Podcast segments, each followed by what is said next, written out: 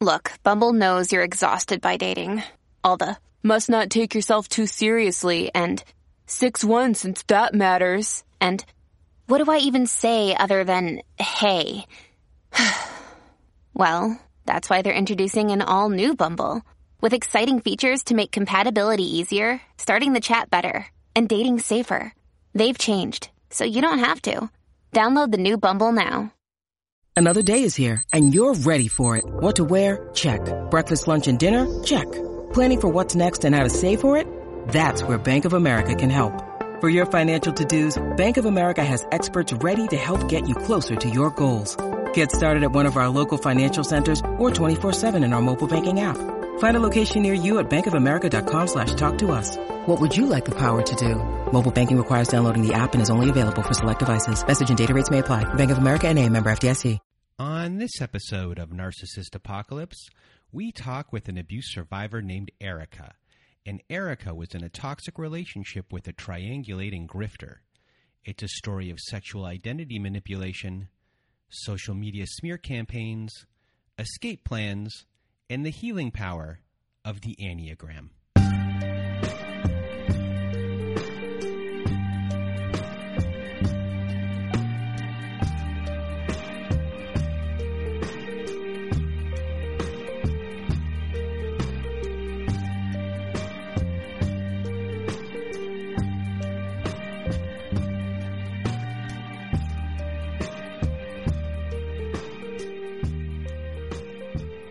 Welcome to Narcissist Apocalypse, everyone. This is a podcast that gives a voice to survivors of toxic relationships. I am Brandon Chadwick, but my friends call me Chad, and thanks for tuning into this episode. So, what is a narcissist, you may ask? Well, for the purposes of this podcast, we refer to a narcissist as anyone who has displayed a pattern of behavior that shows a limited capacity to appreciate others' perspectives. It is that simple.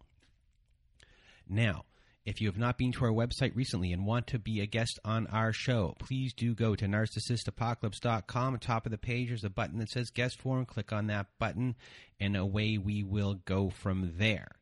Also, at our website at narcissistapocalypse.com, we now have a community support button at the top of the page, and that takes you to our safe social network.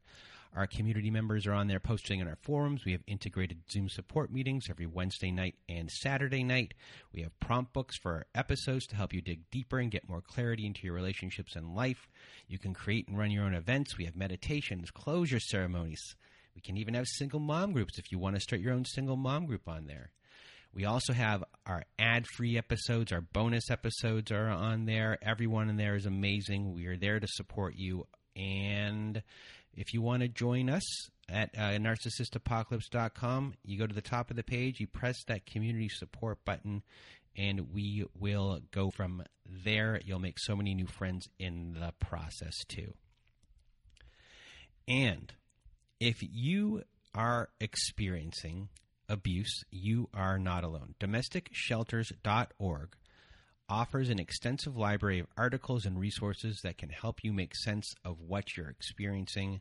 And you can connect with the local resources on there as well and find ways to heal and move forward. So if you are looking for help, please do go to domesticshelters.org to access this free resource.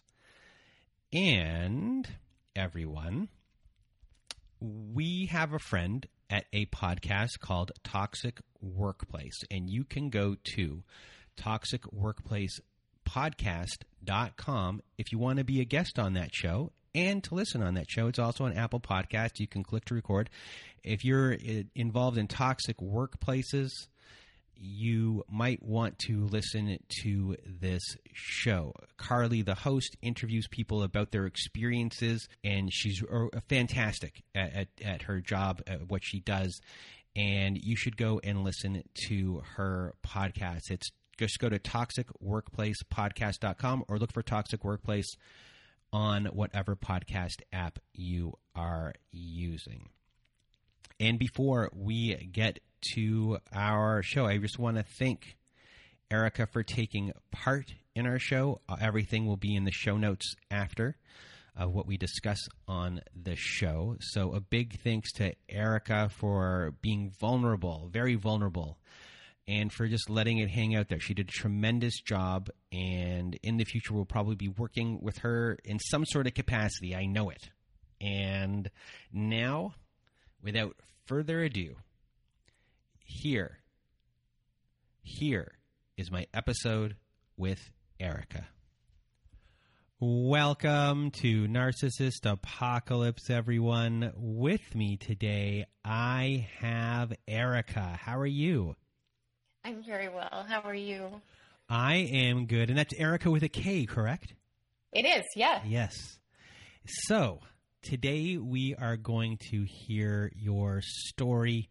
And right now, you are living in a small little space you uh, once had an RV, you fixed up an RV, and after you fixed up an RV, you took this little shed, and everyone who uh, you can't see what I am seeing, but it is the most amazing. She turned this shed into something absolutely. It's it's like uh, it's honestly you're like Martha Stewart of home building here. it's pretty amazing that this was once a shed. So you're very resourceful, and I know you're going to help a lot of people today. So thank you for being here. And now, without further ado, Erika, the floor is now yours. Thank you, Brandon.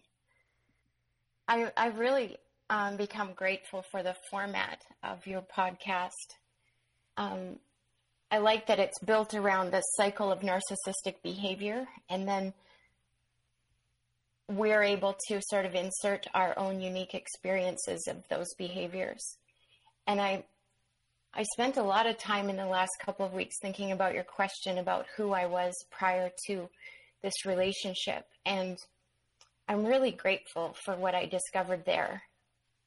So who was I prior to this relationship? There's some really important clues there about things that I need to work on. And I'm afraid that if I don't address those things that I brought to this relationship, that I'm just going to end up in this situation again. So that has actually given me some therapeutic direction. The other thing that I've discovered in that question is that, um, like, this relationship really did a number on my identity, on my sense of self.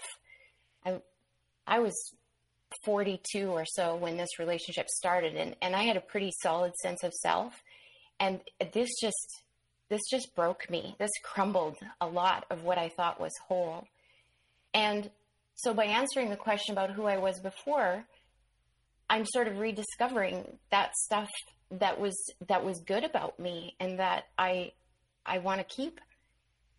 So that's been the kind of um, hope and courage that I need to go into my my therapeutic recovery.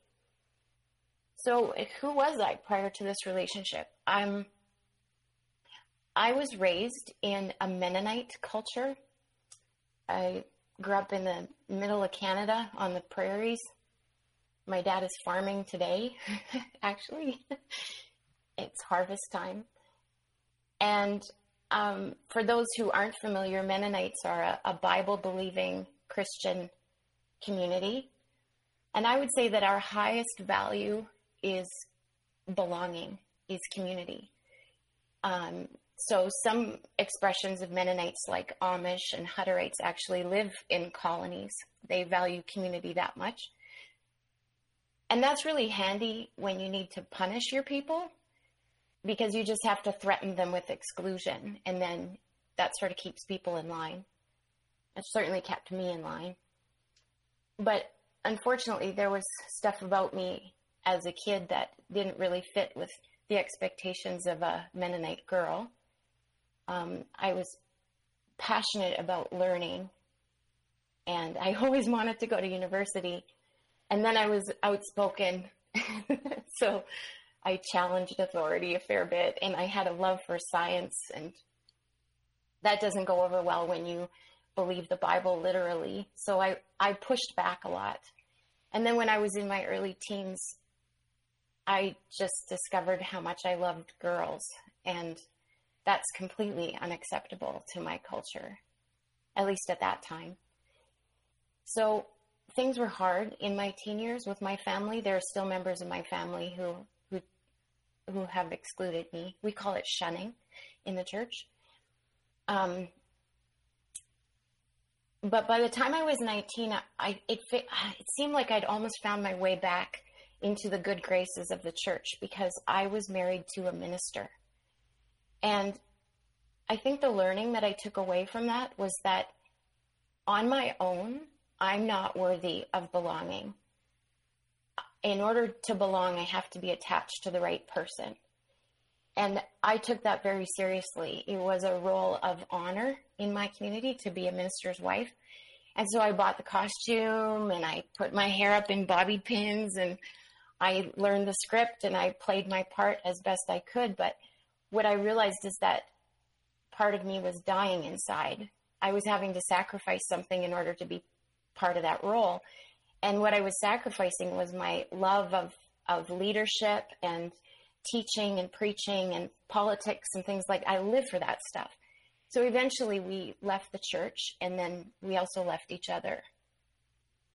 When you need mealtime inspiration, it's worth shopping Kroger, where you'll find over 30,000 mouthwatering choices that excite your inner foodie. And no matter what tasty choice you make, you'll enjoy our everyday low prices, plus extra ways to save, like digital coupons worth over $600 each week. You can also save up to $1 off per gallon at the pump with fuel points. More savings and more inspiring flavors make shopping Kroger worth it every time. Kroger, fresh for everyone. Fuel restrictions apply when I finish. Oh, sorry. For those that don't know as well, you mentioned the prairies of where you were from, and the uh-huh. prairies, uh, for people that don't know, is uh, Saskatchewan, Manitoba area in Canada. Those are two provinces. You're in Manitoba, and the things that kind of go- not much goes on there. It's really farming and agriculture. That's fair. is that fair to say? I think so. Yeah, and it's. I'm glad you said that because geography plays an important role in this story. There is a lot of moving around in this story. So, yeah, it's Manitoba. Um, so after I finished my master's degree, I, I, ended up back in on the prairies in Manitoba. And even though I was out in university and looking forward to finding the love that I had always imagined, I fell into old patterns just being in my hometown, and I ended up married to a man for a second time. Um, he belonged to what we called car, we called it car culture, and it was a whole lot more fun than the church. Um, so that included things like hot rods, and I rode a Harley, and there's pinup girls, and was that like rat fink culture? Yes, absolutely. Oh, really? You were in rat yeah. fink culture? Uh, yeah. Oh, wow. Very much. Everyone so. go look up Rat Fink. I'm not going to explain it, but it's a, a, whole culture. Yeah, my husband actually built like he called them rat rods, like a, a like a grungy steampunk kind of cars. That's what he built. So it was fun, and I I dove in. I wanted to belong again to this culture, so I I bought all the costumes and I memorized the script and I played my part. But I realized again that I was sacrificing parts of myself to belong there, uh, and namely things like feminism. Um, it was a highly sexualized culture, and my husband was very insecure and controlling. And I felt very sexualized. So here I was with a master's degree wanting to get my career started. And I was I was just, you know, trying so hard to belong somewhere where I didn't really fit. So I knew this marriage wasn't going to be a long one.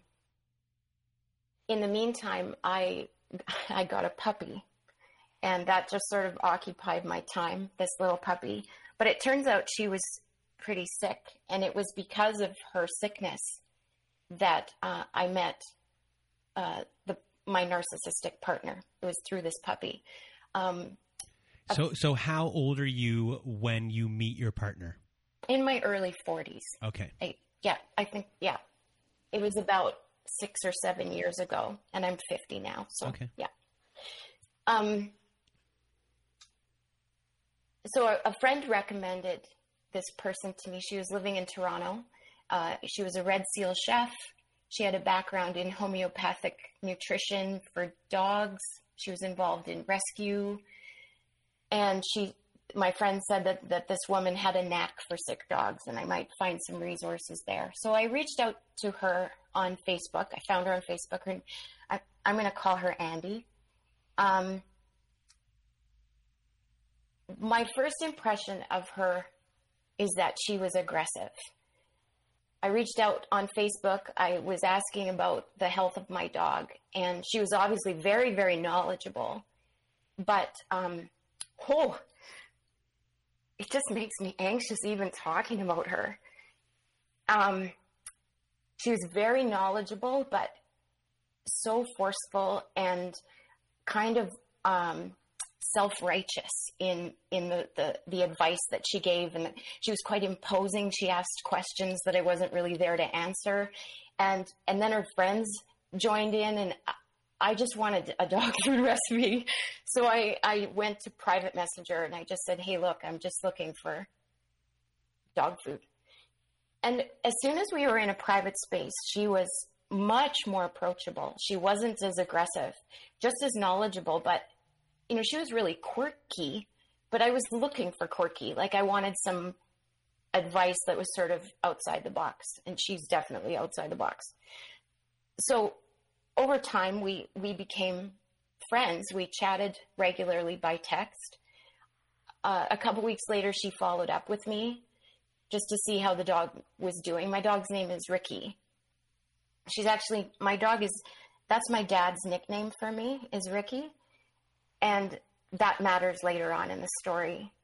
So she started saying, like, how's my girl and how's our dog? And she started attaching herself to my life, almost like a virtual reality thing. Like she just virtually lived with me, which created this really lovely thing in my imagination. And it was sort of a diversion from my own marriage. Um, we just seemed to have so much in common. And day after day, she was uncovering these obscure interests that I had. Like she would say, you know, hey, I was reading about minimalism, or, you know, I was watching a video on van life, like living in a motorhome or renovating an RV. And I'm like, are you kidding? Like that is my passion. I'm going to do that someday. So we, we shared that interest and that just made me feel really connected to her. Um, I've always loved travel stories. I've read travel books my whole life as a, a, Mennonite. You know, we, we didn't leave the farm a whole lot. And it seemed like Andy's whole life was just built around transportation. Just she was always on the move, always living out of a suitcase. So she she loved to tell these stories about her travel and adventures. And it turned out later that it was more like being a grifter. It was more about moving from place to place and taking advantage of people and living with people and um, not really doing a whole lot of work. But at first, it just sounded like this really incredible per- person who was an executive chef and who traveled around and had a really interesting life. Um, I was obviously in my relationship at the time. I was married, and she was too. She was in a relationship. And this is how she described it to me. She said, she was in a 12 year relationship with a woman named Sarah. And she said, but don't be freaked out by that. The first three years were long distance. She said, I just needed a place to put my stuff. I threw my stuff in her apartment. And she said I was gone on a contract work for, th- for the first three years. And then she said when she came back to the city, they tried living together and there was a lot of conflict. She said that they, um, they argued a lot and there was communication problems. In the middle of their relationship, Andy said that they decided to become foster parents. And so they, they fostered a child. As Andy said, it was sort of a diversion for Sarah. It kept her occupied. But then after the boy left, um, they were left with the same problems as before.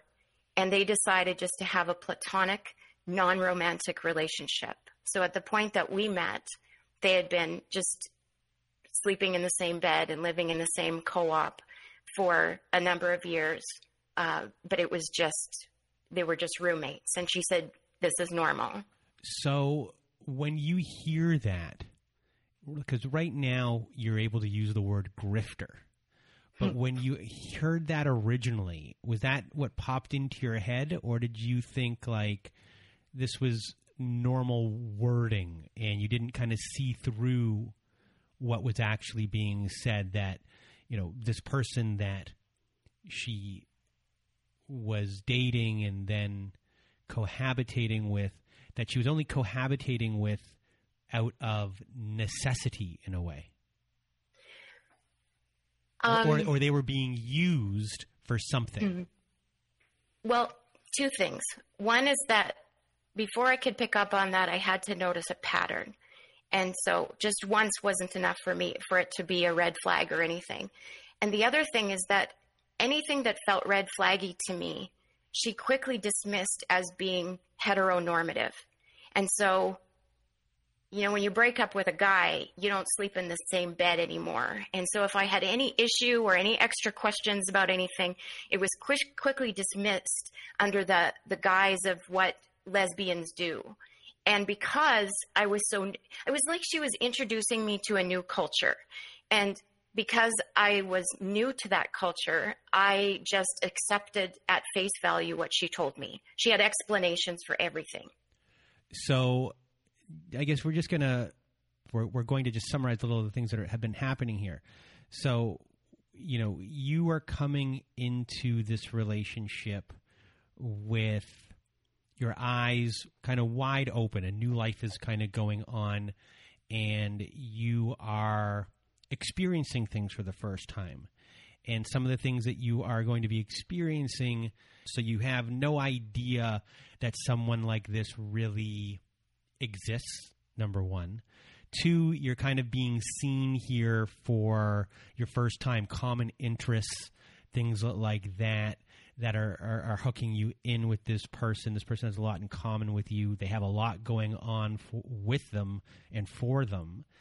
And now, this little part here. And this, I think, will probably play a big part for you where you know that term which is heteronormative you're walking into a world here now of terminology that you weren't privy to before as if this person is going to show you the ins and outs of the lesbian community of the gay community of the lgbtq community and to follow her lead and what she says is right and like please don't screw it up because you'll look stupid or or things along those lines. So you're kind of giving here a role where you're lesser than her. Is that fair to say? Without question. Yeah. Absolutely. Yep. So you know that is happening. So we're going to talk like a lot of these terms are going to be thrown around. I don't know if the term like cisgendered, but you're being now included in the. You're mm-hmm. coming from the cisgendered world and done in a derogatory way. Absolutely. Yeah. Yeah. And any attempts that I would make at breaking up in the future, that was thrown at me. Um, in fact, she would say she had been ca- she would be cautioned by say other. She would be identified as sort of a butch um, lesbian. Um, her terms were very very fluid.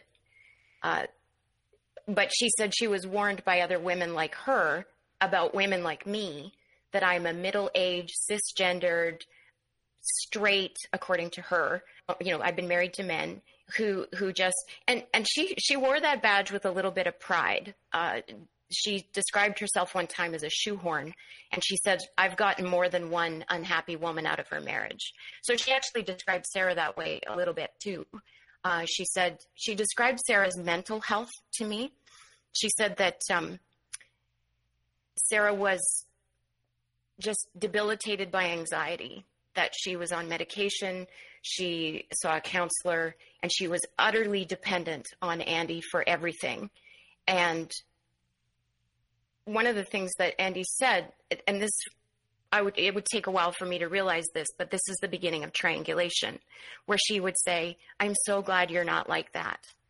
And so I took everything that she had described about Sarah and just committed myself to being the opposite of all of that. So if Sarah was you know debilitated by fear, then I was going to be fearless. I was going to be brave. If if Sarah was over emotive, then I was going to be stoic. And what she was really saying is she didn't want me to have feelings. Like because feelings complicate her life. So it, it was just this, it created this unin, unintentional competition between me and Sarah. And at this point, she said, you know, until I get find Sarah another husband, she's my responsibility. And she said, what I did, uh, she said, I just got her a puppy, and so she's occupied with this sick little dog, and you know, she's she's occupied. Um, we didn't meet in person for I think we were about the eight or nine month mark before we met in person. We never spoke on the phone. Um, we there was no video. I didn't even know what her voice sounded like, and I I wondered off and on whether this was act, whether she was actually the person in her profile. But when we did finally meet, I went to the city on business, and um, it was just it was awful. Uh, she, you know, their love was expressed, and she spoke often about our future, and I believed all of that, and yet when we got to the airport and I got to the to the city, she just it was so clear that her other life was still in full operation. We were t- together for 27 minutes and she dropped me off on the curb like a cab driver and she didn't even, we didn't even hug. And I think I really overestimated the use of emoji. Like that her emoji meant the same thing as my emoji. And that for me, those little tiny symbols represent just a, a tiny sliver of what I'm like in person. Like if I blow you a kiss in a text, my you know my affection is is very expressive in person and for her she just uses emoji and in person it's just flat like there's there's no affection it's just flat she was so apathetic towards me and so smug that i just sort of followed her like a puppy like i was I was kind of attracted to it. It was like, oh, this is love I'm going to have to work for. So after we met in person, I was really convinced that this was just sort of a fake thing. Like, good friend, lots in common, but she obviously has a life, and that's fine. So out of the blue, she, I get a text on New Year's Day, and she says, "Hey, guess what? I found an apartment. I'm moving out." I was like, holy shit. Like, she said, this is our, this is the beginning of our relationship. Like, this is for us. Let's, let's get going on this. And I'm like, holy smokes. Like, the ball is in my court now. Like, I'm still married and she's in her own apartment. She, she didn't send me any pictures of that space. And about three months later, I happened to be in the city and I just said like, Hey, I'm going to be in town. Should I get a hotel? Should I stay with you? And she said, No, it's probably best if you get a hotel. And that's fine. Like we hadn't been seeing, you know, we'd seen each other very rarely. So fine, I'll get a hotel. But as we she she had an errand to run. She needed to run upstairs to the apartment. She said, "You can stay in the car." And I said, "Well, I'd I'd kind of like to see your see your space." So she very reluctantly allowed me to come upstairs. I was only there for about 10 minutes, and it was just clear to me that she didn't live there. Um, but you know, hey, she's a minimalist, so maybe that's her decor or whatever. Like I just rationalized it with other. There was always an explanation for it, and that would be the only time I would ever see that apartment. I saw it for ten minutes, and then I really got the feeling that she was starting to tighten the screws on my marriage. Um, all of a sudden, she texted and said, I've I bought you something. I bought you a gift. And this picture downloaded and it was a camper van. And I nobody has ever done like that's just such a huge gesture. But she might as well have bought me an engagement ring. And I was just like, oh my God. And we started planning a camping trip. We were just going to meet sort of halfway between Toronto and Manitoba in this camper van. And I had been going to counseling at the time and um, I don't think she liked that. She liked to. I I realize now that I shared too much with her what I was learning in counseling, because she liked to take the terms I was u- learning and use them against me. And she said, "Hey, you know what? You're not the only one with boundaries." Miss Codependency. I've got boundaries too. And here's the boundary. You're not going to see this apartment again until you're divorced. And you're not going to see this camper van until you're divorced. And by the way, I'm going camping with Sarah. And that just completely unraveled me. And I was so angry. I was angry at her at first, like I was just outraged. And then I very quickly got angry with myself because I was squandering this opportunity to be with this person who loves me and is promising our future and is obviously taking concrete steps towards our future. And I'm just procrastinating. So I totally blindsided my husband. And I know, I know that that marriage needed to end, but it didn't need to end this way. And he was, he was buttering his toast. And I walked into the kitchen and I said, I want a divorce. But that's not the kicker. This is what really kicked me in the gut. Three weeks after he left, Andy moved back into the co op. And not only did she move back, living, she lived next door to Sarah now. They had separate apartments, but in the same building. She reached out to their foster child, who is now 20 years old or so, and moves him back in too. And then they reactivate all of their family routines like Toonie Tuesday and Sushi Night and Game of Thrones and Jewish holidays. And I just feel so stupid. I feel like I've been completely manipulated. Years later, when I was talking with victim services in the RCMP, they sort of profiled her and they said, you know, we talk about the narcissistic cycle and how we might experience the effect of that cycle in just on our own life that we're idealized and we're devalued and then we're discarded. But the RCMP said to me that it seems like this is more of a machine than a cycle. And that when Sarah was in the idealization phase, I was in the devaluation phase. And then when I would get idealized, Sarah would be on the devalue. And I was just part of this machinery. And the the lubrication that kept that machine going was first of all my love for Andy, but also my desire to be part of that community. And as long as that was motivating for me, I would continue participating in this this cycle.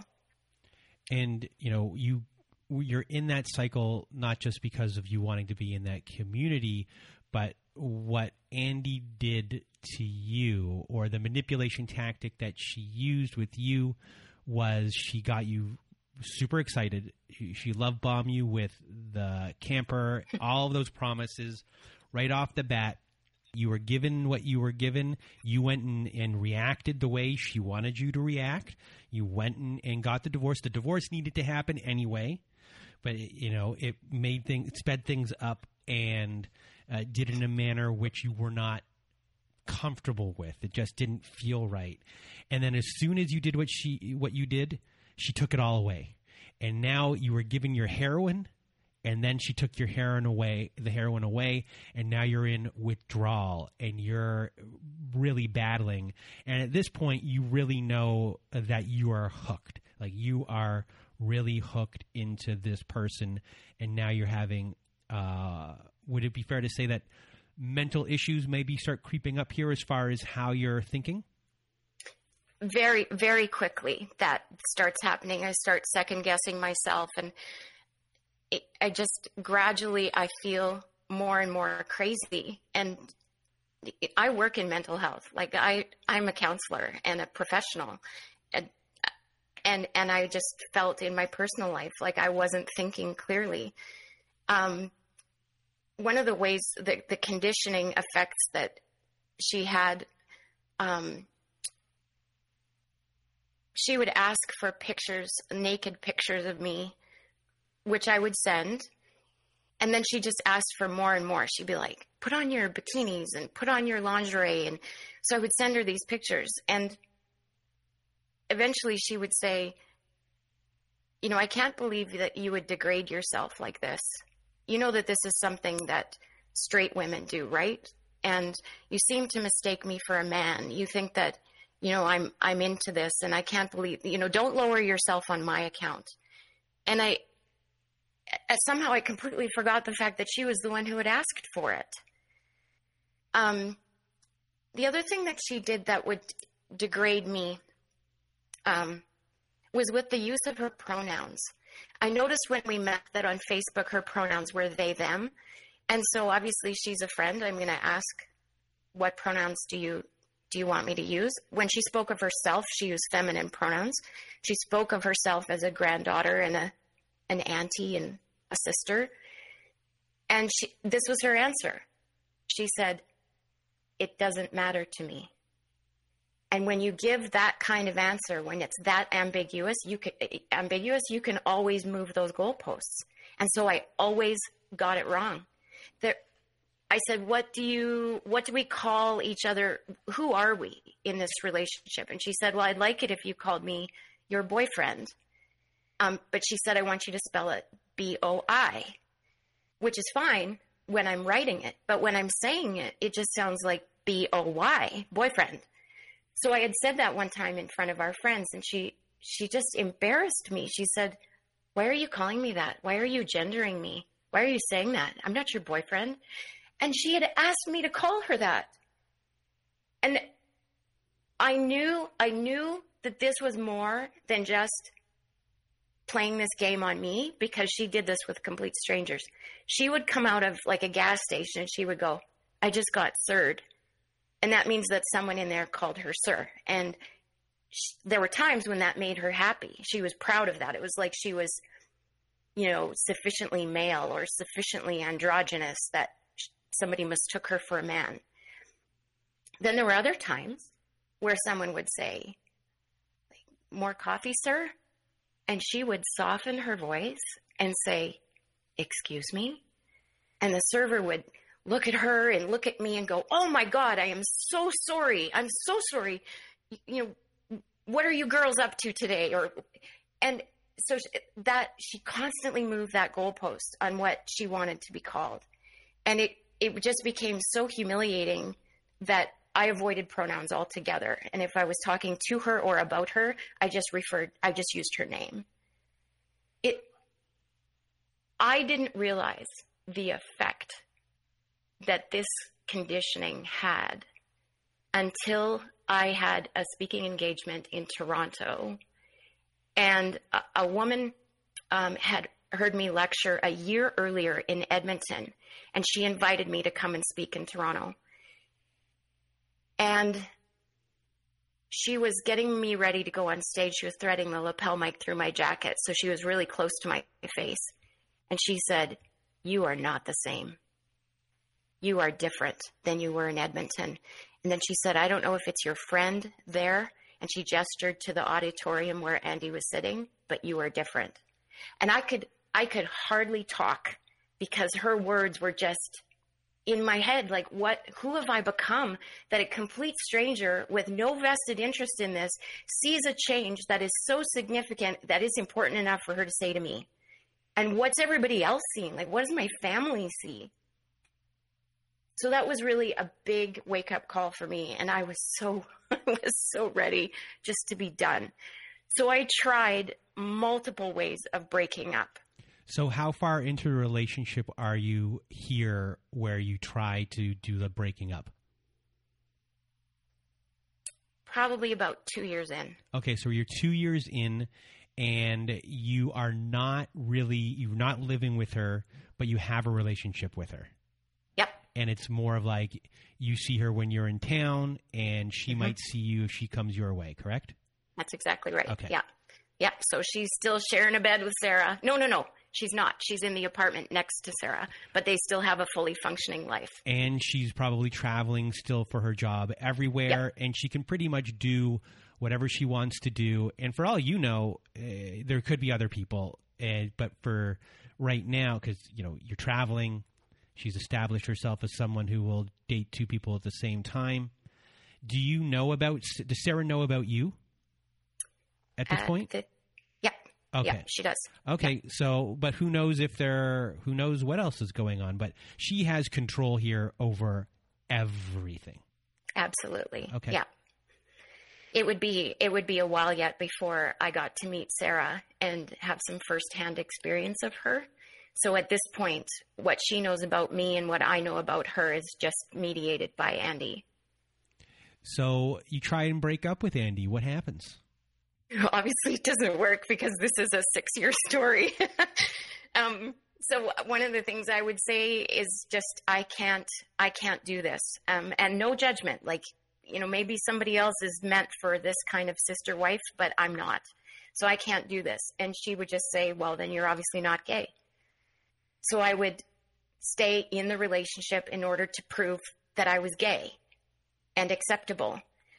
I tried the altruistic breakup, which is the, I, I learned in trying to break up not to affect her ego because if I hurt her ego, the retaliation was was so huge. It was dangerous to uh, affect to make her look bad.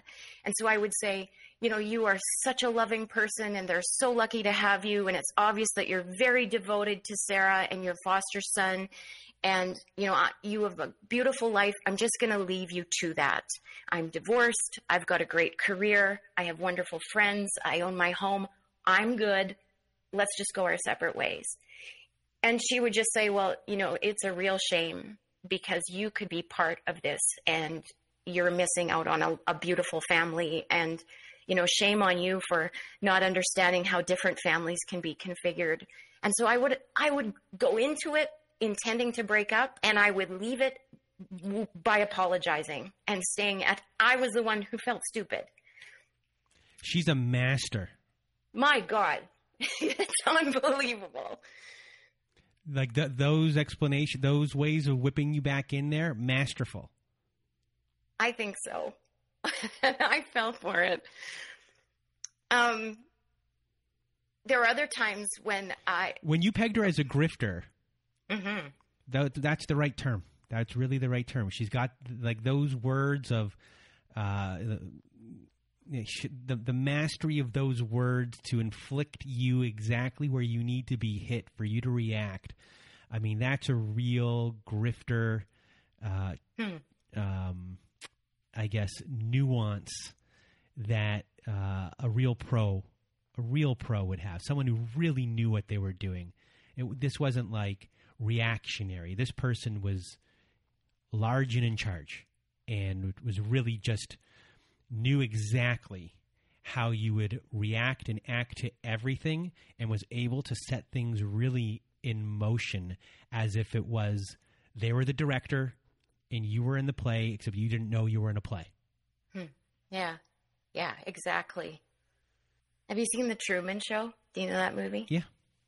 Right? So there's like it's a contrived world and everybody else is on script except this one improv actor and you don't know that you're being orchestrated or directed that way and that you're absolutely right yeah um, another way that I tried to break up with her was when I when I was just really fed up and I didn't offer any explanation. I was just mad and I just be like, "I am done," and I was finished. And um, Andy Andy was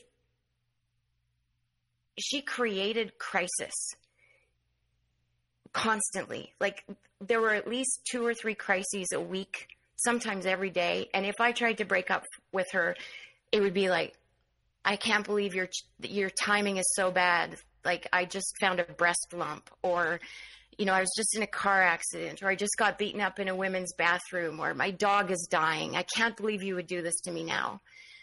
Um, the, the other trick that she liked to play with with keeping me on the hook was concert tickets. And one year she bought me tickets to four concerts.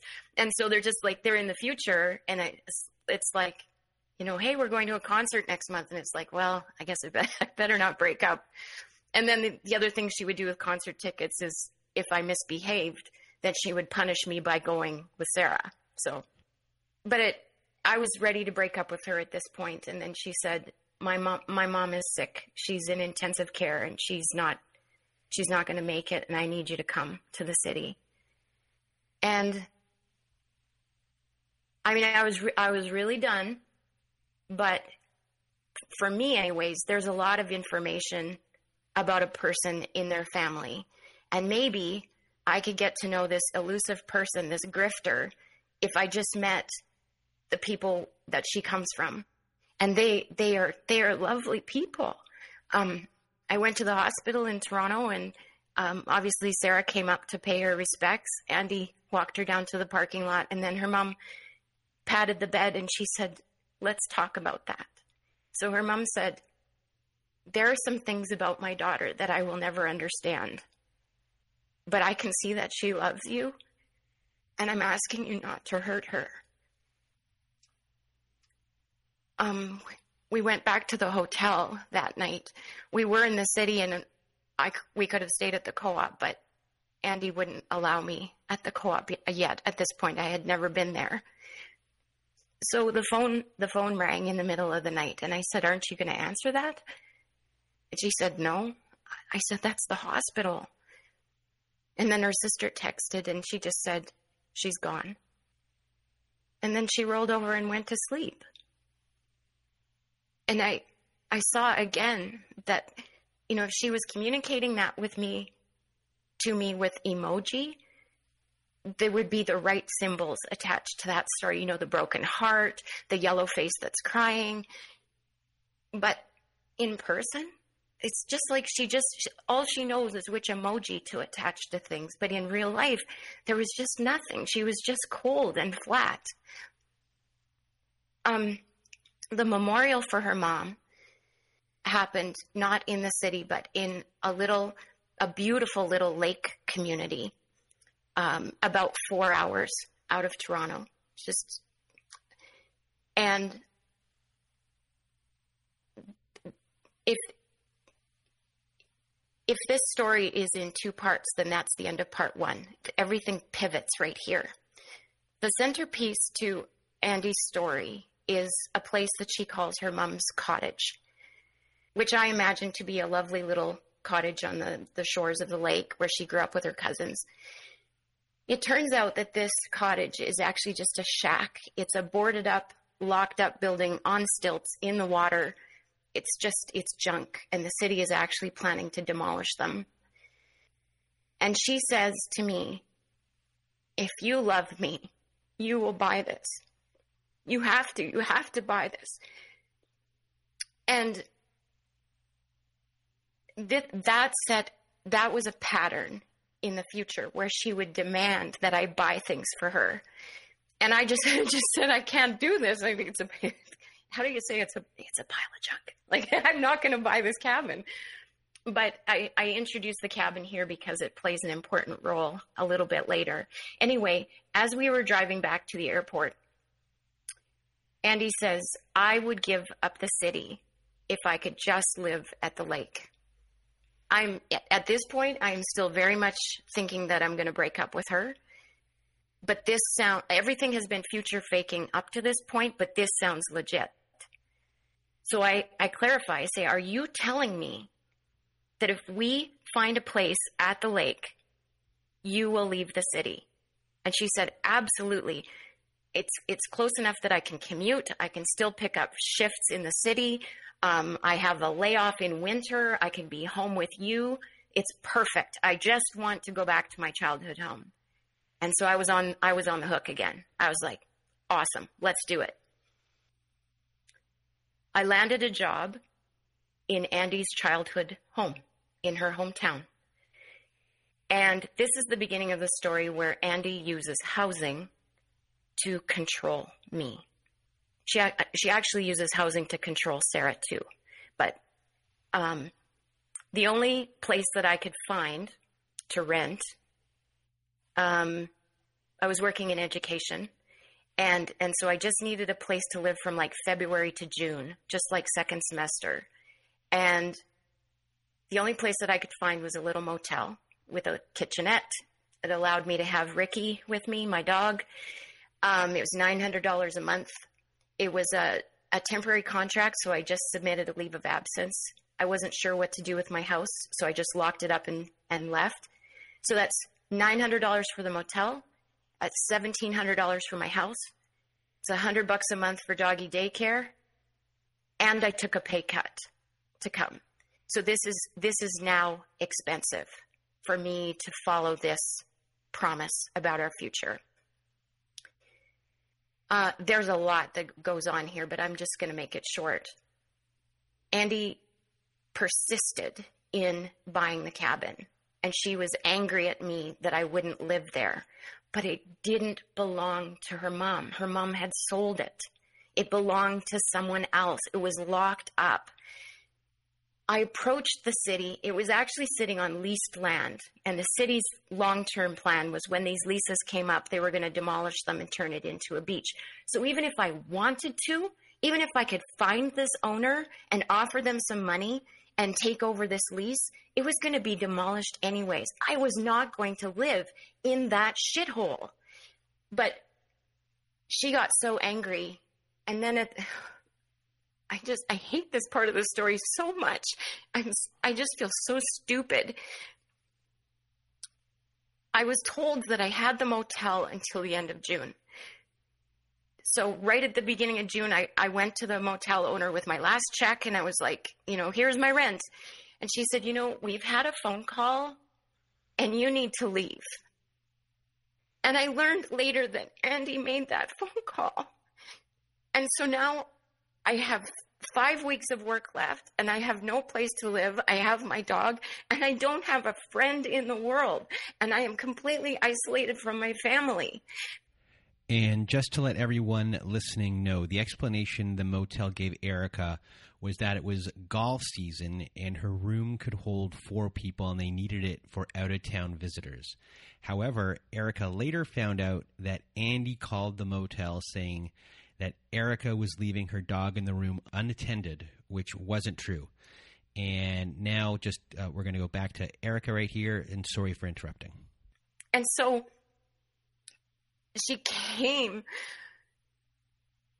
and we just sat outside this stupid cabin and she it was almost like she went into a trance she started looking through other people's stuff other cabin other cottages she's like this is my dad's shovel somebody stole this and her dad died 17 years earlier and that was a brand new shovel or she found a, a rock that was painted on the beach, fresh paint, like a kid had just painted it. She's like, oh, my sister painted this rock. And uh, her sister is 59 years old. And so she went cabin to cabin. She found a place where I could use a toilet. She found a cabin where I could use a kitchen. She found a cabin where I could use an extension cord. And then she broke into that cab, into what she called her mom's cabin. She said, These are my mom's coffee mugs. And this is my sleeping bag. And I, I just, I just said, I can't live here. And she was so angry at me that she just got in the car and went back to the city. So it's not fair for me to say that I'm homeless because I'm making nearly six figures. I have a I have a vehicle. I have a beautiful home back in Manitoba. I'm not homeless, and I have resources if I want them. But I still have four weeks, five weeks left of work, and I don't have a place to live. So I'm, I, I end up finding an RV company that rents rents campers for $600 a week. And I am so broke at this point. A friend of mine owns the public swimming pool, and the space behind the pool, sort of a wooded area, had been used for, for camping. And I contacted him, and he said, um, "Yeah, you know, bring bring the camper in. You're welcome to stay here as long as you need. There, just there's a spot for you there." But he said, "I need you to know something." He said, "Through the winter, we have allowed some homeless people to live there." So we've unlocked the men's bathroom for them, and we will unlock the women's bathroom for you. But you need to know that you're going to be living with homeless people. And I just, I didn't, I didn't feel like I had a choice. So I, I pulled in, I got myself settled, and those people became my, they became my community. They were my friends. And every we shared everything. We shared hot hot dog buns and mosquito spray and we respected each other's privacy and took care of each other's stuff. Like, you know, my panties hung on a clothesline and there was lots of pee- peeing outside and I showered at 6:30 in the morning every day in an open women's bathroom and nobody bothered me. I was completely safe and we took care of each other.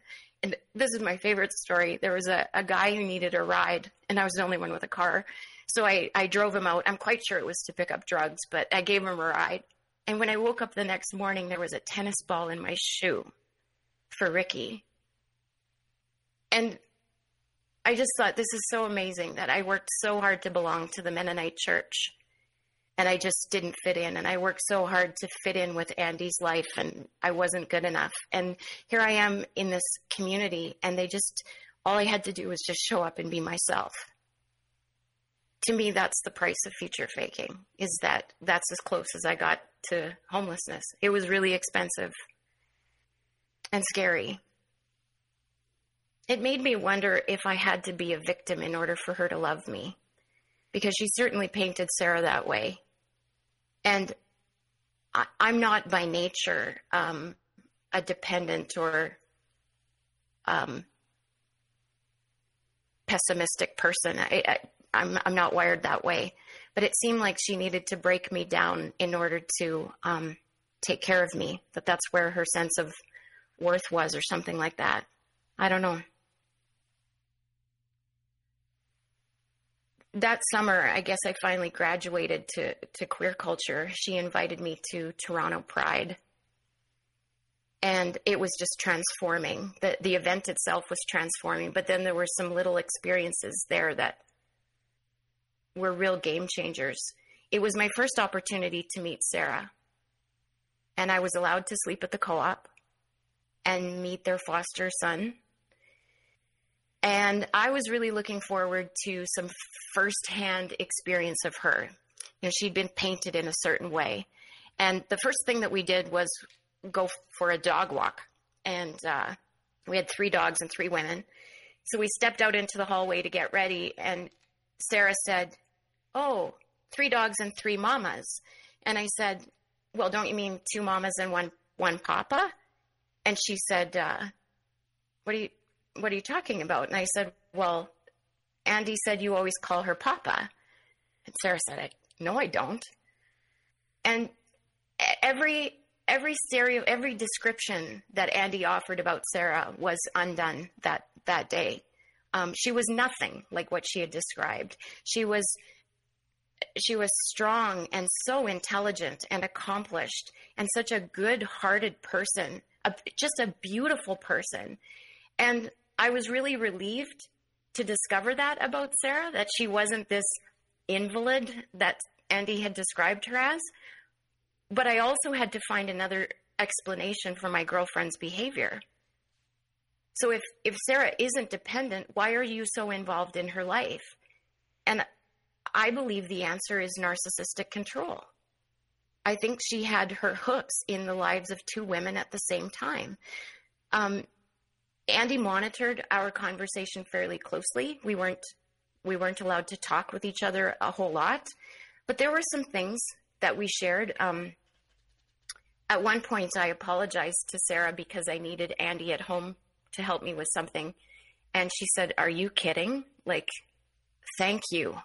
And one time she said, "Tag, you're it." Like she was she was happy for the break when Andy left, just as I became happy for the break when, when Andy went back to the city.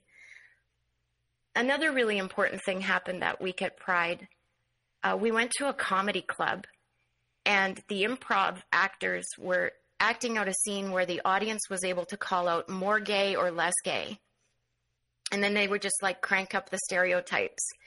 And what struck me about the volume control on that, like being more gay and less gay, is that being gay is a spectrum, like a broad spectrum from like flaming gay at one end, which the actors did so well, to just like your everyday average gay person. And it occurred to me that if the spectrum is that big, then you can't have one person who's in control of how we express ourselves. And unlike the Mennonite culture, which is hundreds of years old and relatively unchanged, queer culture is evolving in front of our eyes. And I'm actually part of it. And so on, on that week, that Pride week, two important things changed. I grew to love and accept Sarah. I didn't have to hate her anymore. I didn't have to compete with her anymore. And I decided that no one gets to decide how I'm gay, or no one gets to decide my identity. I decide that. Which to me, because that had always been the goalpost, was like, you know, that I just, I just scored a touchdown. Like that, right? Like, woohoo! I just, I made it. I'm here.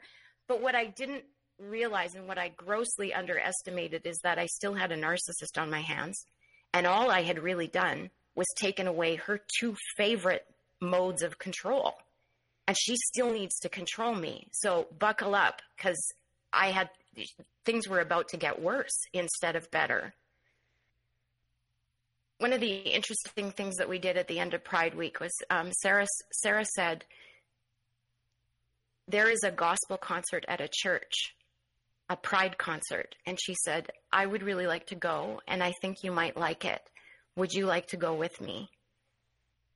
Andy really liked to make fun of my culture and my faith, and now her ex-girlfriend was acknowledging something that was important to me and inviting me to come with her.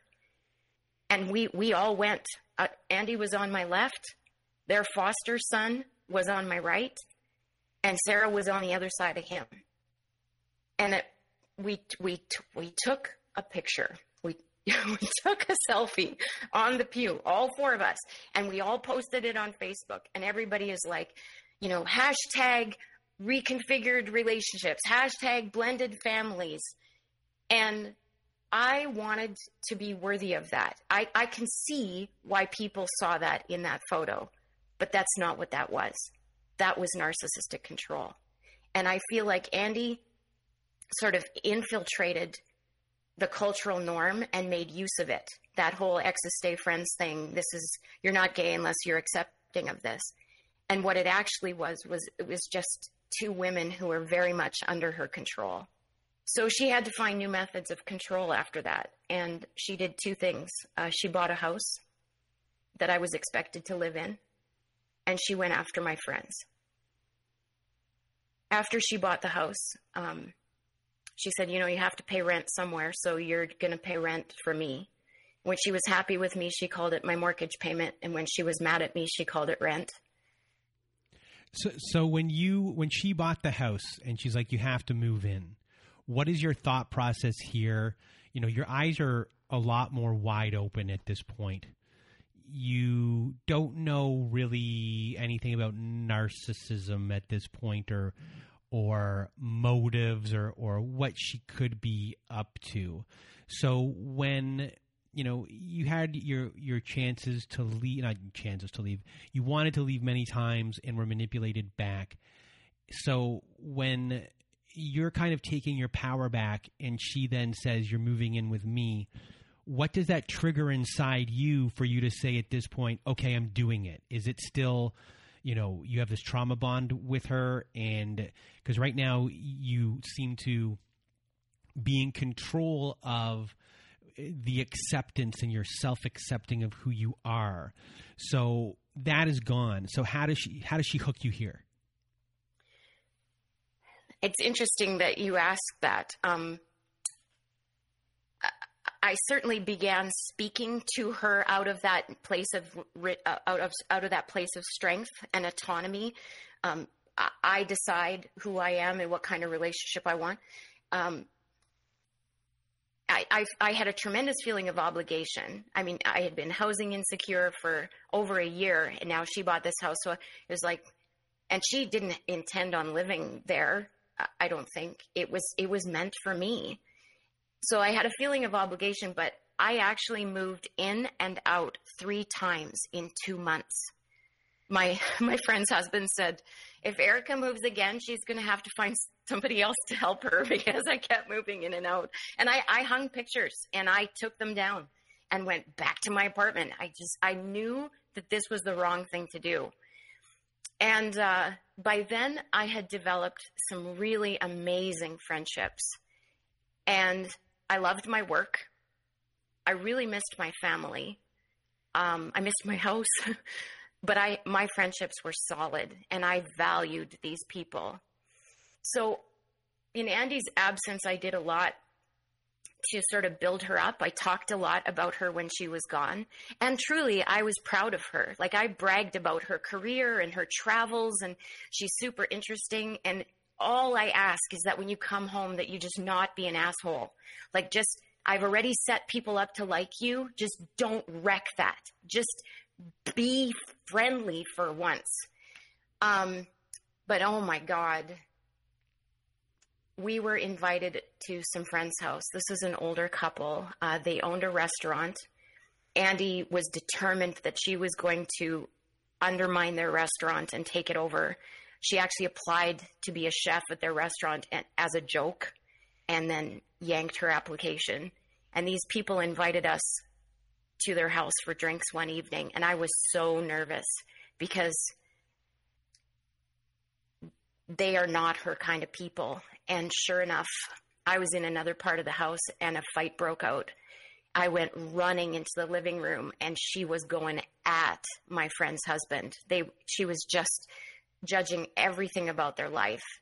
And the only part about that fight that was worthwhile was I had a front row seat to the kind of tactics that she uses with me when we were arguing.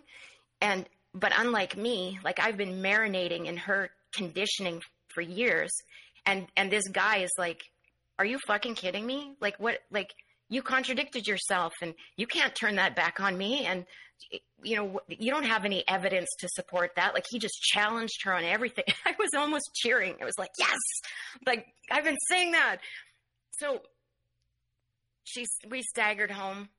Um we when she was in town we slept in her empty house. So we were on our way back and she was still ranting and i was quiet. And she said what? I suppose you think i did something wrong. I was out of line and this is this is the moment like i'm having i've got nothing except my friends so if you come into this town and you start affecting my friendships people aren't going to want to hang out with me when you're around this is all i have and i am making a choice right here it's either you or them and I'm done. I can't do this anymore. And then that night, she she got a little bit rough with Ricky, and Ricky is my world. And uh, I managed to get away. I got in my car and I drove to my apartment and I, I blocked her in every way imaginable. She had she had six phone numbers. She always had two phones. She had all kinds of social media. I blocked her and for I wasn't even tempted to check. And six weeks later, I was getting ready for bed and I was getting a, a, message from an unknown US number. And it was a picture that was downloading. And it was her. And she had gotten a US SIM card, which got through all of my blocks. And it was a picture of her on the beach with a wedding band, wearing a wedding band, holding um, her little dog. She had a little dog named Peanut that I really loved. And she said, I just married you. You are my wife. You will be my wife forever. You should be here with us. Peanut misses you.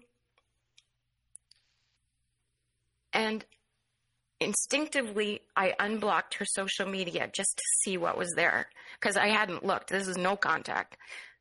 And for six weeks, there was a smear campaign using everything that I had ever shared with her, including my culture, anything about codependency or boundaries, gaslighting, and she claimed to be the victim of my abuse. And what was clear at that point was the people that would be available to her as flying monkeys in the future, like the friends that she would recruit to believe her story.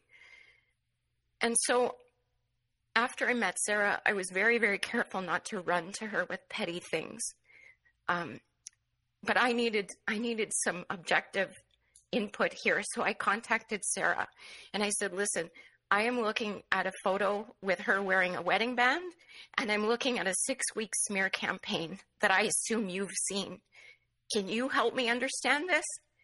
And she said, Sarah said, she said, Erika, I've started seeing someone and I am in love. And Andy is driving me Andy is driving me crazy and you need to take her back.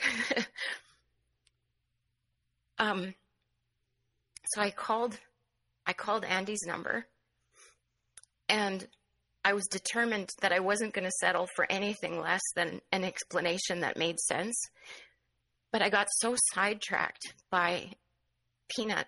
She said, You know, I've bought you this house and I love you and I've married you and I want you to have Peanut. I want Peanut to come live with you. And five minutes later, I moved in. There was enough positive reinforcement after I moved in to make me think for a little while that that had been the right choice. Um, we started hosting our friends. Um, my friends became her friends. I thought she really liked them. We hosted both sides of our family. My family came from Manitoba and stayed with us. Um, sometimes Peanut would come to visit. She didn't actually end up living with me, which felt like a bit of a trick. But we felt like a family. She came and went still. She she never lived with me full time. But it was clear that she was still very much controlling me and now more than ever now more than ever you know every two or three weeks i had a home inspection and she was scrutinizing how i lived in the house and then after peanut eventually did come live with me um, that was the worst of the control because i'm now living in a house that she owns and i'm caring for her dog so she has all the rights in the world to tell me what to, to do. And Peanut was very old and very sick and skinny, and it was hard to um, get her to eat. Andy used food to control all of us she loaded Sarah's fridge and told her what to eat. She loaded my fridge and told me what to eat. If I was hungry, if we were like traveling and I was hungry, we would postpone eating. If I wasn't hungry, we would go out for a big meal and she would be mad if I didn't eat. If I said I wasn't eating something, that's the very thing that she made for me to eat. There was so much consumption of alcohol and then she cooked she cooked all of our dog food and it just seemed like when she cooked for the dogs they got sick and so like ricky would she would vomit and she was nauseous and she would drool when andy cooked and i don't know what she put in the food and i'm not saying she put anything in the food but somehow she they, she got sick and then andy would give them human medication and then Ricky would get even sicker. So when I had when I finally had Peanut, she controlled everything. She she would she would say, "You're making my dog fucking sick. Like this this is the reason why she's going to die." And what are you doing with the dogs? What are you feeding them? And my phone was full of dog shit photos because I, I had to take pictures of all of their shit and show her. And I wasn't allowed to pick up the backyard if she was coming home because she would go collect the dog shit and bring it in the house. And then she would say, How long did you cook the rice? And what protein did you use? And wh- why is this so red? Or why is this so orange? And it, one day, the worst. The worst thing happened. I came home and there was a pool of congealed blood and i knew that i knew that peanut had vomited blood and i looked at her gums and they were all white and that night she had a really severe seizure so i of course i texted andy and i said she peanut is sick she said, Well, we need to bring her to the city. And I, I said, I'm not bringing her to the city. I'm taking her to my vet here. I said, My vet said that it was neurological, that she had had a seizure. And Andy said, No, it's not. It's cardiac. So we took her to a cardiologist, and she was on a heart monitor for 24 hours. And the cardiologist said, No, her heart is fine. And Andy said, I told you so. I said, I never said that it was cardiac. I said it was neurological. She said, Well, I don't know what it is, but you're paying for it. And so I forked over $2,000 for this cardiac evaluation. And as we were driving away, she said, You know, you can submit that receipt to Sarah. And I just thought how amazing it is that there's two women who are paying for everything thousands of dollars for everything her contact lenses, her dental appointments, cardiac things, trips to the vet like we were part of a bowling league. Like it was just her hobby to go to the veterinarian. Two women who were paying for everything, and one woman who was controlling it all. Um, this is the end of the, the peanut story. I was scheduled to speak in another out of, out of town, and I said to Andy, you're going to be home that weekend, right? Like Peanut is sick and you need to be here. And she said, Oh, yeah, I forgot about your big important career. Yeah, see, I thought that you could look after her, but I guess I was wrong. And uh, I guess maybe she's going to have to go back to Sarah, you know, her real mommy. So Andy drove all the way to the lake and she took Peanut away. And when she got Peanut back, back to the city, she just got she got really impatient and frustrated with her. And she said she's just acting stupid. She's like walking into the walls. And i said she's having seizures. She needs to come back so andy brought her back to me and there i was with the dog that belonged to my girlfriend and my girlfriend's ex-girlfriend. She's not even mine. And i was i was completely alone at the time of her death with just with her. And instead of phoning Andy, I actually phoned Sarah and I was crying. And I said, um, I'm really scared that you're going to blame me for Peanut's death. And Sarah said, I never would have entrusted her to you if I didn't think that you were a good mama. And she said, Please tell her I love her and say goodbye. And that's when I turned off my phone like this is a relationship that's built and maintained by texting. And when Peanut was dying, I turned off my phone. And I knew I would get shit for that later because Andy wanted to, you know, FaceTime.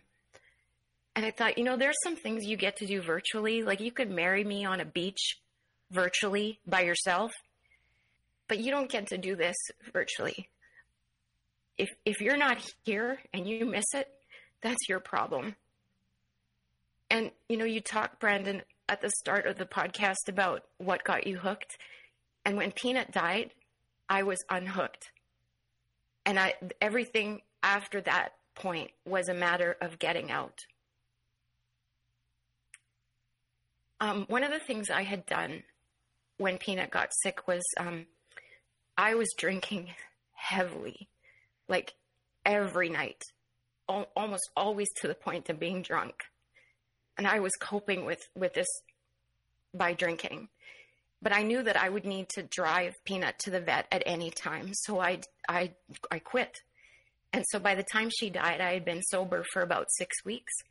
And then after she died, my head was so clear. Like I just, I had a sense of clarity I mean, I was I was heartbroken and I was feeling all the feels and I was tempted to drink, but I wanted to stay that way. I wanted to stay clear-headed. So I found a counselor who helped me navigate what was happening, not only with my grief, but then we talked about my relationship. And one of the most helpful things that the counselor did was um, we looked at our communication through a couple of communication models to sort of identify where the problems were. And she asked me to explain the kinds of things that we disagreed about. And I said, Well, I don't know if they're disagreements. She said, Well, give me an example. So I told her this story. When Andy arrives for what she calls a visit, I call it coming home, she calls it visiting. We we always unloaded her car in the same way, and I found in the bottom of the cooler um, a blade guard for her hair clipper. And I specifically took it to the bathroom. I removed the cardboard case. I opened the snaps. I put it in the case. I closed the snaps. I put the cardboard back. I put it in the cupboard. And half an hour later, when she was ready to shower, I said, It's in the case. And she said, No, it's not. And this is how conditioning and gaslighting have worked over time. I had put it in that case 30 minutes earlier with a great deal of intention. Like it took steps to make sure that the blade guard was in the case. And it when she said that, I completely dismissed what I knew to be true and started ripping the house apart looking for that blade guard. And I stopped at some point. Like I had ripped apart the bed. I had torn apart the fridge looking for this thing. And I was like, Erika, 30 minutes ago, you put it in the case. So I went back to the case and I said, tell, tell me what you did in the city. She said, I found the blade guard. It was blade number three. I didn't want to forget it. I put it on the vanity so that I wouldn't forget it. So I went back to the case. I looked, the, the kit should have eight blade guards, and there were only seven. So there was one missing. I had put a blade guard in there, but it obviously wasn't this blade guard. I contacted Sarah. I said, Can you go to Andy's apartment and see if there's a blade guard in the bathroom? And in seconds, she sent me a picture and she said, This one? And I still have that photo because it was like the day that I undid my gaslighting. Like the. And then I went back to the bathroom and I said, Hey, Sarah found your blade guard. It was in your bathroom. And she said, That's okay. I wasn't going to cut my hair after all. So just jumping through all of the hoops and questioning my own reality. I, I thought I I have to be done with this. I can't keep doing this. This is insane. It's crazy making. The counselor, once she came to understand, she called it narcissism, and she said, "Do you do you have an escape plan?" And I said, "Well, I I bought a motorhome. I bought an old shitty motorhome, um, but it needs to be refinished. It leaks like crazy. I, I have to gut it and and start from scratch." And she said, I, I recommend that you start creating an exit plan. So I did. I just tore into the, the motorhome. My dad came and helped me a little bit, and the rest was all me. Um, and five minutes later, we were in a pandemic. So I'm on the brink of leaving. And now, I mean, how the hell do you leave a relationship like this and sleep in other people's houses when we're wearing masks and we're unvaccinated and what? Like, how do I how do I leave now in the middle of a pandemic and it's December? How do I get out of this? Um, Andy at that point became really fixated on getting another dog, and I mean, I didn't I didn't want to own a broom with her let alone another living being, because then I would be stuck. So I was like, nope, I'm no, no, thank you. So she sent me a picture one day of this this cute little little guy, and I said, no, thank you. I am not. We're not getting another dog. And you know, remember she had done this with Sarah at, back at the beginning. Like she's like she's ready to leave me, and I got her another dog to keep her occupied. So here we go again. And, and mm-hmm. good on you for recognizing that you know all of these things guilt uh, shame ways that she got you to stay here was a way for her to get you uh, at least put some guilt on you oh you're going to leave me and the dog you know that was going to be the hook good on you on recognizing it and stopping it before it happened well, or, don't go. T- or, or oh. oh, I went too far.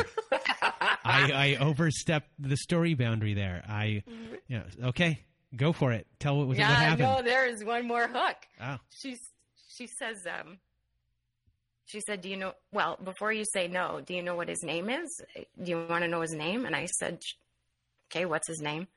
She said, His name is Edward John. This dog, his name is Edward John. And that's my dad's name. I said, Are you serious? His name is Edward John. Like, who, who names their dog that for starters? She said, Yeah, we can call him Eddie. And I, you know, Ricky is named after me. That's my dad's nickname for me. And there's, here's, here's Eddie. And I said, We're at the start of the pandemic. And I said, Well, let's, let's foster him. So she went to the city and got him and she brought him. And then one day the, um, the SPCA called and they said we're we're trying to keep the shelter clear because we're expecting an influx and we would like to offer you um, Sprocket. We would like for for you to adopt him if you're interested. And I said, yeah, oh yes, absolutely, because by by then I loved him, and I said I would love that, but you should know that we don't we don't have Sprocket, but we have Eddie. And the SPCA said, we don't. There is no Eddie. We don't. And she described his breed and his color and I said, Yeah, that's the dog. But his, and she said his name is Sprocket. So of course she had lied to me. And that, that was just so blatant. Like I couldn't ignore that. And I knew that it was urgent that I, that I get out.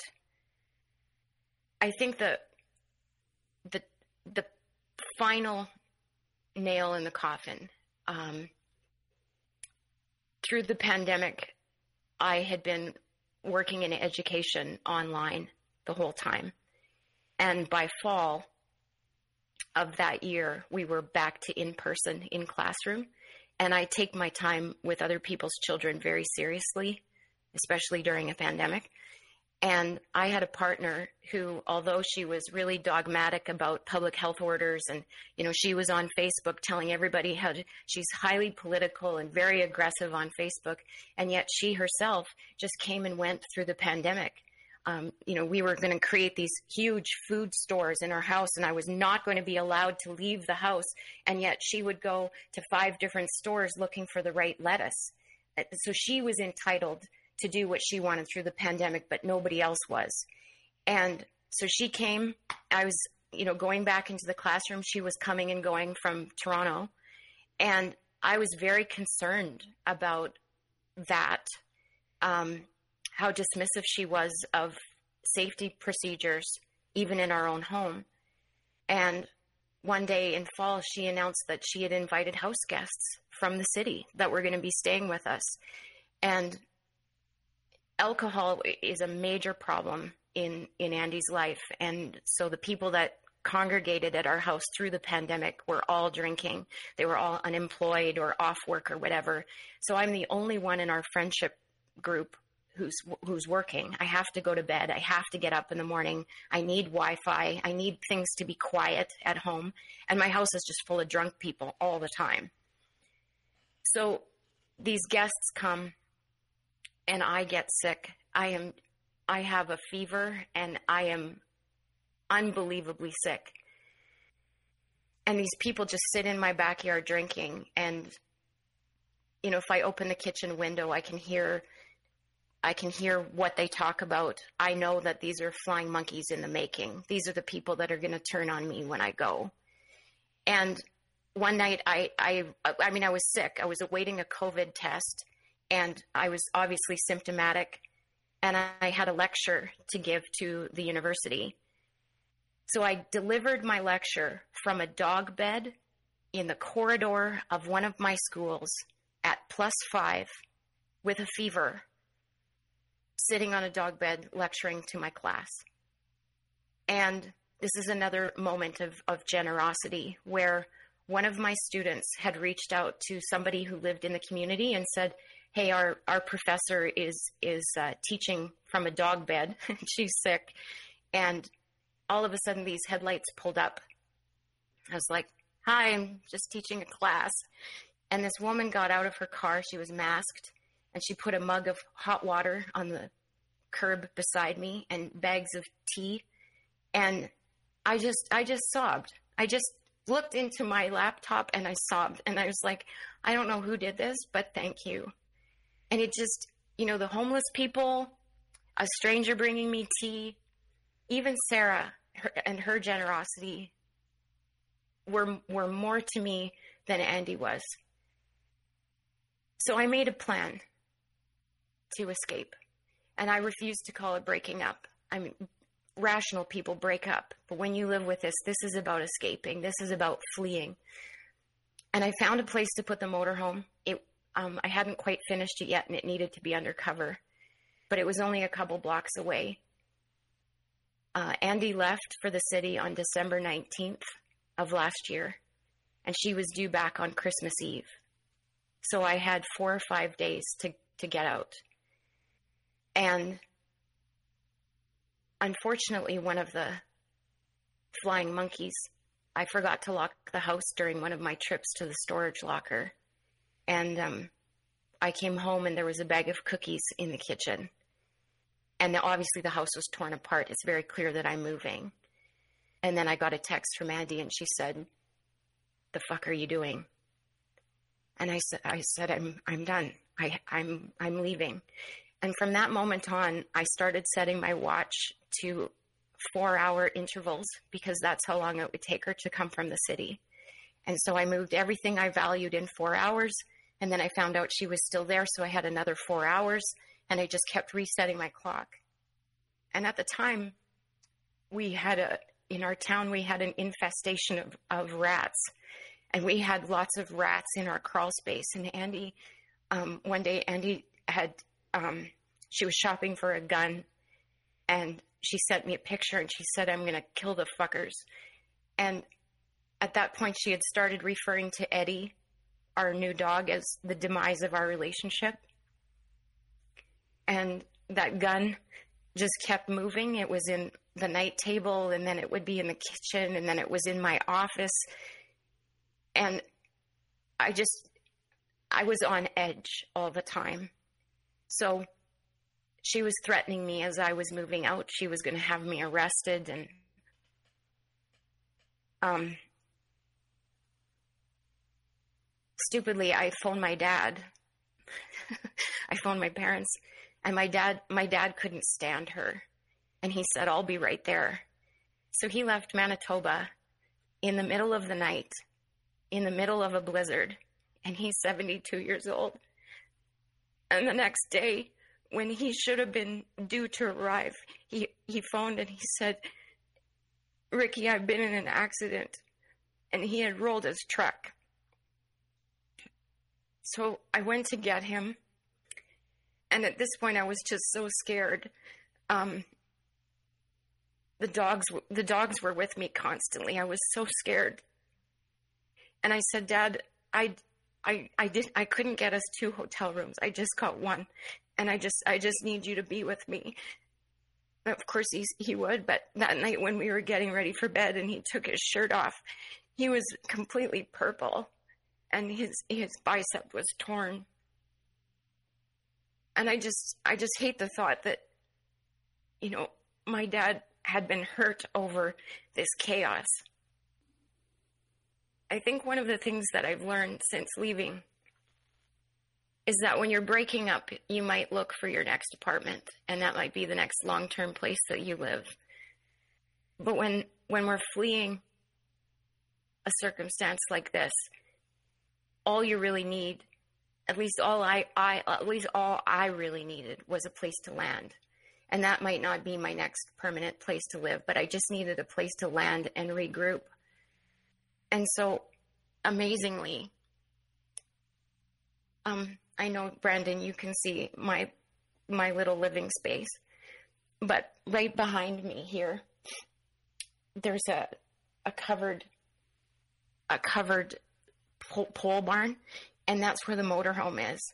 And so I I moved the motorhome in, which is where I was going to live, but right in front of it was this unfinished shack, this this shed.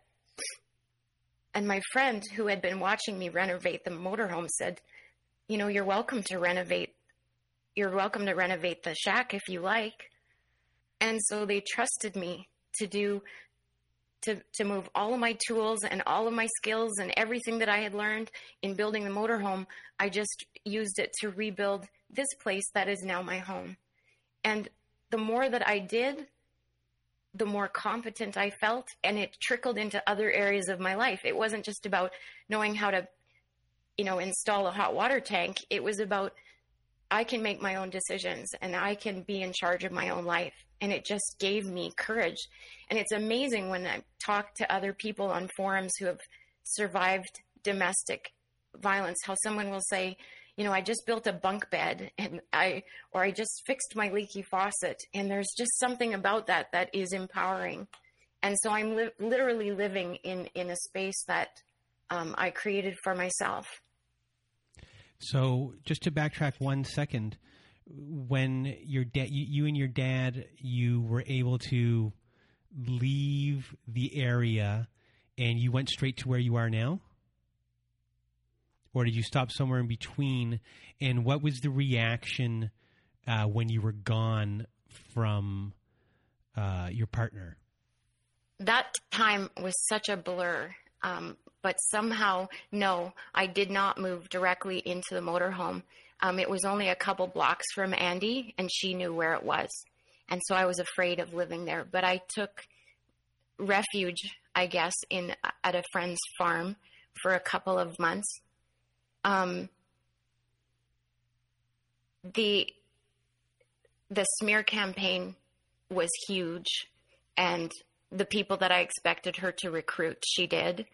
Um, our friendship group really divided along the lines of substance use. So those who continued to drink are part of one. And um, she found she liked to put things up in the living room window. So she found a bunch of the dog toys and things that she knew would matter to me. And the the story that she's telling, of course, is that I I stole her dogs. But when I um, as my dad was preparing to go back to Manitoba, I knew I needed to create a protection plan. So I went to victim services, I went to the women's shelter, and they were, I had already written my own application for a protection order. And they read it and they said, Can we help you write this differently? And of course, yes. And it was so amazing how victim services and the women's shelter and the RCMP liaison person helped. They said, we're going to write this in a way that the judge can respond to it, that the judge can hear this. And she said, dogs are not a relationship in the eyes of the law, they're property. And you have to demonstrate that they're yours. And I said, well, that's not hard because I've been paying for things for six years. Like they're they're my property and on paper. And one of the ironic things about this is that Andy is such a keyboard warrior, and her like her life is built on Facebook. And so as soon as I was leaving, she invested all of her time building this narrative on Facebook. And she was trying to create security for herself, uh, to sort of secure a story and secure support. And while she was doing that virtually, I was doing it in real life. I did three months worth of errands in four days. I went to the bank and payroll and pension and the post office and the veterinarian and I was creating real security and she was creating virtual security. And while I may have lost some friends in the process, I now have friends that I truly value. I live in a beautiful little home that I'm proud of and I have my dogs. So now that you are in your home, which is beautiful and cozy and you have your dogs, you are safe and you're still dealing with the repercussions of everything that happened emotionally, trying to understand. Obviously, you delved into who you were dealing with, what you were dealing with. You started to look into abusive behaviors, narcissism, whatever the person uh, you were dealing with had, what what Andy might be uh, up to, whatever her traits were, and that's part of your uh, healing process. But when it came to things about you during this process, what did you discover about yourself, and what were the biggest things as far as your healing? Uh, went. Uh, what are the things you are working on so this never happens again? I I sort of created um, a a fraction for myself. I said that 20% of my time, 20% of my therapeutic plan was going to be devoted to understanding narcissism. And your podcast and all of these amazing stories are a part of that 20% of my therapeutic energy. Um, I think it's important to understand the unique thing that we've all experienced and the unique damage that it does. That helps me build supports around that unique damage. But 80% of my energy has been spent understanding myself and what it was that I brought to this relationship, um, what habits I have, what what made me susceptible to to this kind of person. Uh, obviously, it's this pattern has repeated, and I don't want it to repeat again. And I've been tremendously helped by um, I'm going to say the Enneagram, and I know you've you've interviewed other people who've referenced that as well. And so, so what what Enneagram type are you? I'm Enneagram Type Eight. And what wing? I am I am a strong seven wing. And so what, what, those... what is the name of the eight with the seven? it's the challenger. I am the challenger. Um, Go ahead. So, so, so, what are your what for the eight? What are your basic fears and basic desires? Oh God, my basic fear is vulnerability. I have a desire for innocence. Um, I am powerfully motivated by autonomy. I want to be in charge of my own life, and I meet the world aggressively. Um, that those are the traits of an eight. But one of the things that really served me well in understanding what happened and in my recovery is that under stress, type 8 moves to a place that's very analytical. It's less emotional because I'm I'm highly reactive. I'm I'm an, I've got lots of passion. But under stress, I become less emotional, more objective and more analytical. So as the stress of this relationship increased, I got smarter and I, I dove into some really concrete information. Um, one of the things I did, one of the things I do as a counselor is I try not to take notes while my clients are talking. And I, so I have a, a, pretty solid memory when it comes to documenting a conversation. So when Andy and I entered into an argument, I shifted into counselor mode and then very shortly, I would go and document it.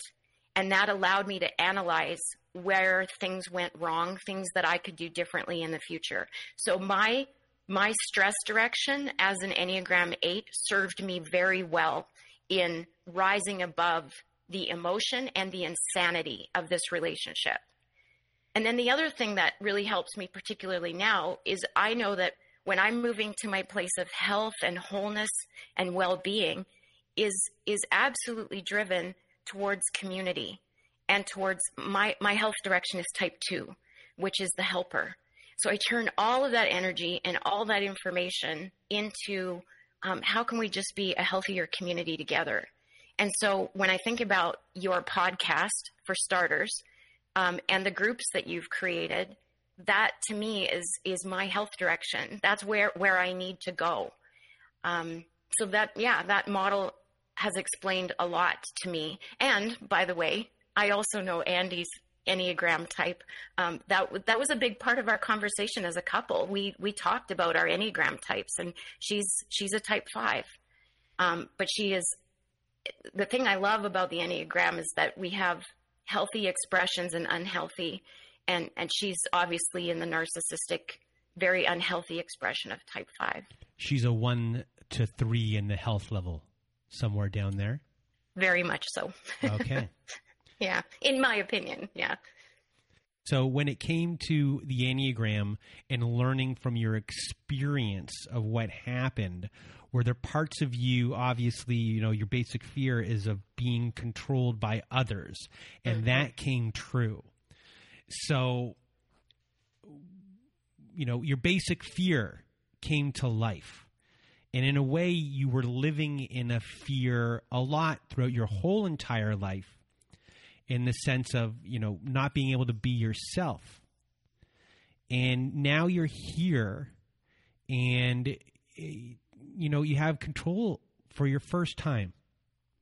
Your full control and it, it, wasn't easy to get to this place. You had to deal with a lot of stuff and a lot of internal stuff before the this abusive situation even happened, and you got here. That's a lifelong struggle, and you should be proud of yourself for getting here and everything that you had to endure to get here to be who you are, to be your authentic self and you're finally at a place where you get to be your authentic, beautiful self.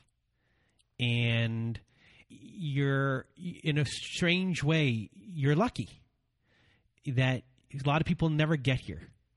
And you're going to get here, and you have half your life to live still. And you're going to do amazing things. So, you know, even in this recovery process, are you looking at these positive things about it? And are you dwelling on on the past? Are you still fixated on that? Or are you just being like okay that's happened and now i'm kind of this is my future and this is how i'm going to get there? I am absolutely motivated by the future and there's an interesting piece about the enneagram that describes our our orientation to time and i'm powerfully oriented for things in the future um, this experience has forced me to be in the present and to cope with it. But I am a, a future minded person. And what I've learned, and I hope that what's been conveyed through the story, is that there were little lessons along the way that if we, if we reflect on them, uh, I reflected on them, and they were instructional for me. So that my time with the peop- the homeless people, and the woman who brought me a cup of tea, and sitting on that pew together. Those were those were all reminders that I'm in charge of my identity and my choices. I am in charge of my own life. And and the thing that protects me from from vulnerability, I can still be vulnerable, but the thing that protects me is boundaries. So if I just have boundaries with people, I can decide when and how to be vulnerable and still enjoy the intimacy that that creates knowing that if somebody crosses that line, I can say, hey, you know what? That that actually doesn't work for me. And I, I have never done that in my life. So I'm I'm learning. And if you have any words of wisdom or advice for everyone listening, what would that be? I would like to say, I would like to describe um, my two favorite questions there were some friends who were absolutely not helpful in my process of moving. There were some friends who intended to be helpful but were inadvertently not. But my favorite response from friends was these two questions Erika, what do you want to do? And how can I help you do that? And for the friends who asked me what I want what I wanted to do, it built in me a sense of, of agency, a sense of competence. Even even if you're supporting a friend who's in a narcissistic relationship and they're not ready to leave, even even even if they say I want to stay, then maybe what they want is a safety plan or they want to work on a skill. And I think that's the most supportive thing, or at least that's that's the kind of question that really works for somebody like me, is to say, what do you want and how can I help you do that? And I don't want to be pushed. I don't want to be forced or manipulated. And and the more that I was in charge of leaving, um, the more momentum I built towards leaving. And I think as a as a survivor and as somebody who's living in it, um, you will know when it's time. And sometimes the scale tips because of something big, and sometimes it tips because of something very small, like teaching on a dog bed. So I, I would just say, you know when you know, and you'll find a way. And and as far as housing goes, just just know that the place that you land when you first escape might not be your permanent place to live forever, but you need a place to land and regroup and then decide where to go from there and just to be okay with it. Well, Erika, I want to thank you for being here with me today. I also wanted to mention something that I haven't mentioned yet, which is the notes that you gave me were were impeccable. Did you see that? Oh my! Look, I'm looking at. Wow! Can you send that to me, everyone? I am looking at a map here of this. That is the most incredible little thing. Uh, this is wonderful. I'm trying. How do I explain to everyone what I'm looking at here? I I just took the notes that I sent you, my outline, and I just started doodling it. And I'll be honest with you, there's another one that includes my escape plan. Oh, everyone! So I, this is the most amazing doodle of your story. It, uh, I can't. It's hard to explain what I'm actually looking at, but it is. Uh, you need to make that into a book. Can you send it? Honestly, I did. I did send it to you. Yeah, I just sent it now. Oh, you just did? Okay. Like yeah. everyone, uh, can I show that to everyone after? Like, I'll put it on my website or something.